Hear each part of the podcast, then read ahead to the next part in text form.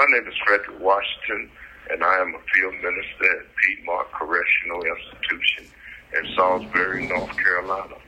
About a month ago, I was listening to Steven Furtick, the pastor of Elevation Church, preach on Genesis 37th chapter, 5th verse, which reads, Now Joseph had a dream, and he told it to his brothers, and they hated him even more. Well, in order for them to hate him even more, they had to hate him already.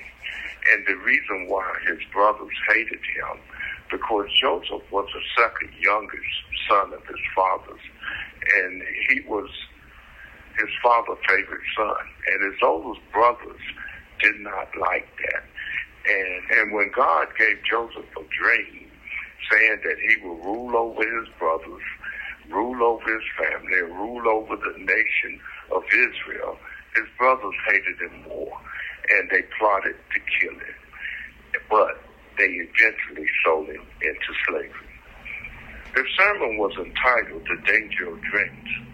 His sermon on the dream of Joseph reminded me about a dream that God gave me as a child. See, I was working on a message called Is God Real?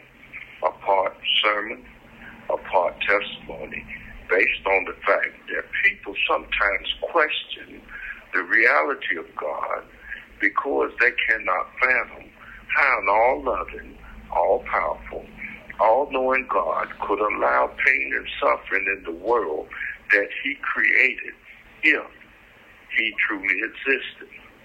My message today is, is God real? When I was a young boy, God gave me a dream that I was called to preach the gospel of Jesus Christ. As a youth, I envisioned myself as a minister of deliverance. I wanted to heal sick people. And I walked around my small neighborhood praying for elder citizens who were sick or not feeling well imitating the television ministries of that day, Oral Roberts and A.A. Allen. Soon, I was recruited into a children's fighting ring by one of my uncles who gambled on the fights. They must didn't have any dogs or chickens to fight, so they decided to fight children. A few years later, during an Easter speech practice that uh, at my church, I was told that I was too dumb to say an Easter speech at that church and asked to leave and, and at the lesser of my peers because I did not study for my speech. See, I did not know anything about spiritual warfare at that time, but a battle will be in waste for my soul. The next thing I know, I was sitting in church one day I do not remember the sermon, what the sermon was about. But I do remember that a spirit of deception began to show me the ungodly acts of our pastor, a senior deacon, male deacon in the church, and a female Sunday school teacher. I'm not going to go into what that spirit of deception showed me, but uh, when I left church that day, I walked away from God. I walked away from my dream, and I walked away from the church as a place to practice uh, my belief. As time moved on, I became a street fighter, a thief, a drinker, a pot smoker, a manipulator, a womanizer, and Muhammad Ali replaced Jesus as my favorite hero. During my high school days in the early 70s, a sect of people were calling my grandmother's house, threatening to burn it down and to kill me because of my unpopular dating habits. Yet God was with me as I carelessly lived my life. The fact that I had a dream, Satan attacked. I did not pursue my dream, and God stayed with me is what parallels my story with that of Joseph's in Genesis 37 chapter, 5th verse. Joseph nor I asked God for our dreams, and neither one of us pursued our dreams, but the dreams pursued us. You know Joseph's story. His dreams came true. He ruled over his brothers, his family, and the nation of Israel, as God had revealed to him in that dream. You see, godly dreams are importantly real, whether we remember them or pursue them or not. He has a way of pursuing those he called when they are not pursuing him. With Joseph, it was his grace and mercy in the most difficult periods of his life. With me, it was my mother who would not let me forget the dream God had called me into. At every opportunity, she would remind me of God's dream and how I used to go around the neighborhood praying for people. She will retell this story, how she was bedridden with the flu, along with my two brothers. And I was the only person in the house that was not sick. And one night, she woke up because she heard talking coming out of our bedroom. And she struggled out of bed to investigate what was going on. And when she got there, she saw me on my knees praying this prayer. Lord Jesus, please heal my mama and my two brothers. They're sick, Lord. They need you. Will you make them well? My mother said, she said, boy, get up and go to bed so I can go back to bed and get some rest. According to Mama, the very next morning, all three of them was well. The flu was gone. As I look back over my life, I can clearly see that God was always with me in the midst of the war taking place over my soul between him and Satan. The dream that I had as a child has showed back up in real life.